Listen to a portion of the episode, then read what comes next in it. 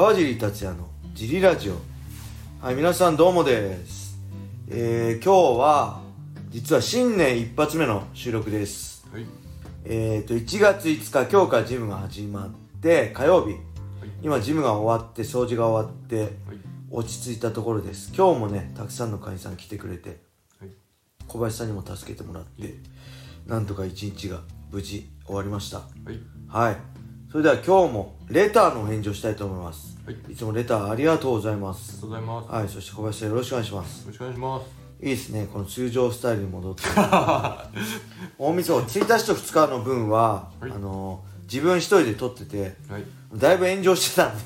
柴田関連で「お前の考えは古いんだよ」とか「いん何言ってんだよ」とかめっちゃツイッターが荒れたんで 泣きべそ書きながら更新してたんでこうやって小林さんがねいてくれると心強いです。はい。はい。えー、っとね今日のレターは、はい。え平本蓮選手のグランド技術について質問です、はい。カージー選手お疲れ様です、はい。忙しくリアルタイムでふわっちを見れない分いつも楽しくジリラジオを聞かせていただいてます。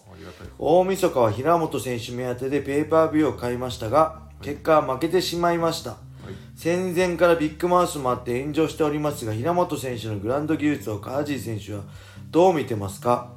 萩原選手のグランド技術が低いことを差し引いても最初のテイクダウンをディフェンスしテイクダウンされた後も一度は立ち上がったのでデビュー戦にしては頑張ったのだと思いますがいかがでしょうか？ただやはりグランドポジションを簡単に取られすぎたなと個人的に思います。昔某格闘家が打撃の向上は生まれ持った選手センスが必要だが寝技は努力試合で向上すると言ってました平本選手の将来が楽しみです。ぜひ川地選手の意見を聞きたいです。よろしくお願いします。とのことです。はい。長い これはそうですね、来人26の大晦日の、まあ、みんなが裏メインだって言ってた平本蓮選手対はいの MMA デビュー戦、はい。対するね、萩本選手、あ、萩原選手との試合なんですけど、はい。まあ、戦前だいぶ平本選手は吹いてお前とはレベルが違い勘違いすんなとかはい。あの朝倉未来さえ眼中にないみたいな、はい。ね、チャンピオンの斉藤選手しか眼中ないよみたいな感じ。で散々煽った上にはい。まあそうだね1回テイクダウンディフェンスしたのと1回立ち上がったことぐらいで、はい。ほぼいいことなく完敗はいされて。はい。で特に萩原選手はそこまで寝技の技術が高くない萩原選手に寝技ではい。まあパンあの完封されてしかもね、あの今では現代では珍しいマウントパンチでストップっていうね、あのーもう本当になんだろう展開としてはもう本当一番情けない負け方だったんじゃないかなと思うんですよ。今日ね僕はあのーそれでもねなんだろう。この「ライジン26の」まあ、裏 MVP は僕平本蓮じゃないかなっていまだに思ってツイッターでも今日昨日から言ったんだけどはい。今後もね変わらず今のままの平本蓮選手でいてほしいし、はい。なかなかなくないですか？あんだけ負けて僕が例えばゴミに俺が一番強いって言って、ま、戦い挑んで負けてはい。いや俺が勝ったよとか俺の方が強かったって言えないです僕はもうそこでもうなんだろうもうひよっちゃってあ俺が弱かったんだなまた頑張りますってなるけどはい。もうひもう開き直りもあそこまでいけば かっこいいですよね。い。や俺は負けてね俺は間違いなくこうチャンピオンになれるって確信したみたいなこと言ってはい。あこいつすげえなと思ったしなんだろう普通負けたあんだけ完敗したらはいやっぱりそのき期待値とかもファンの期待値とかも、はい。なんだその地位っていうの格闘家 MMA ファイターとしての地位、はい。まあもともとデビュー戦だからないんだけどか彼がこう煽ってはい。イメージで作ってきた幻想みたいのもはい。全てなくなってゼロからになると思うんですけど僕はあの一言でまた平本蓮選手がはい。の次の試合が楽しみになったしはい。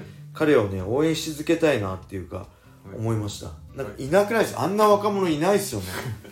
あんだけ恥ずかしいのをたくさんの人の前ではい。晒して、い、や俺負けてねえからって言えるそのメンタル。いメンタルだって居直りだったり、俺はねすごい素直にかっこいいと思うし、はい。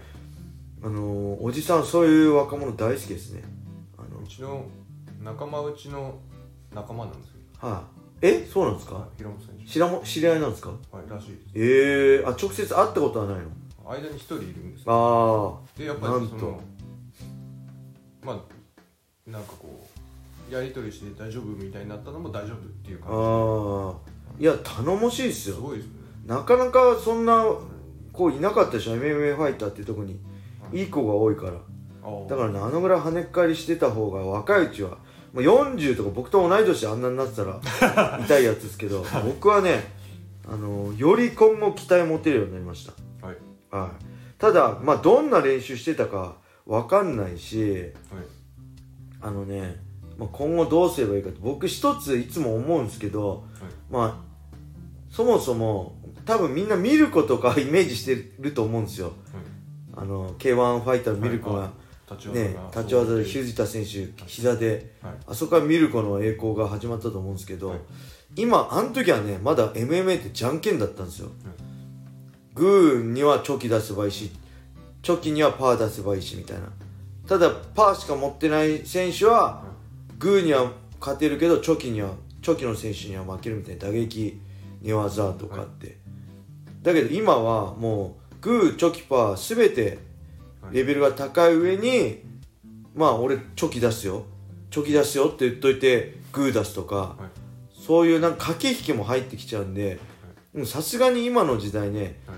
あのー MMA に、まあ、キックボクサーから打撃の選手から MMA に転向して、まあ、時間をかけずに転向っていうのはね相当厳しいと思います、はい。なんであとはねまあ俺俺的にははいこうわかんない。平本選手のこと言ってるんじゃないですよ。平本選手はどういう練習したかは知んないですけど大体キックボクサーとか打撃の選手が MMA を始めるとき、はい。タックル切る練習を始めるじゃないですか。はい。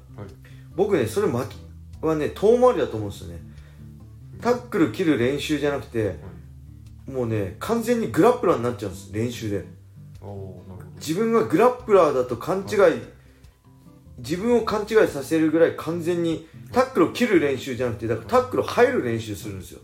わかります？どはい。でそうしてタックル入る練習をすると、例えばこうタックル入った時相手に切られるじゃないですか、はい。そうするとどういうことをすると自分が嫌だったかって身をもって体に体感するじゃないですか。体験するじゃないですか。